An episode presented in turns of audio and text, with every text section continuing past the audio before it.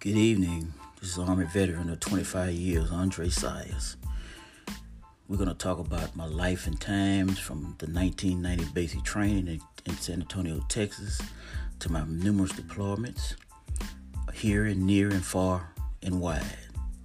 Stay tuned.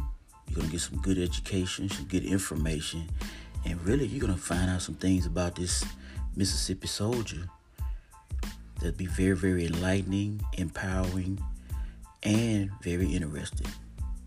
Stay tuned.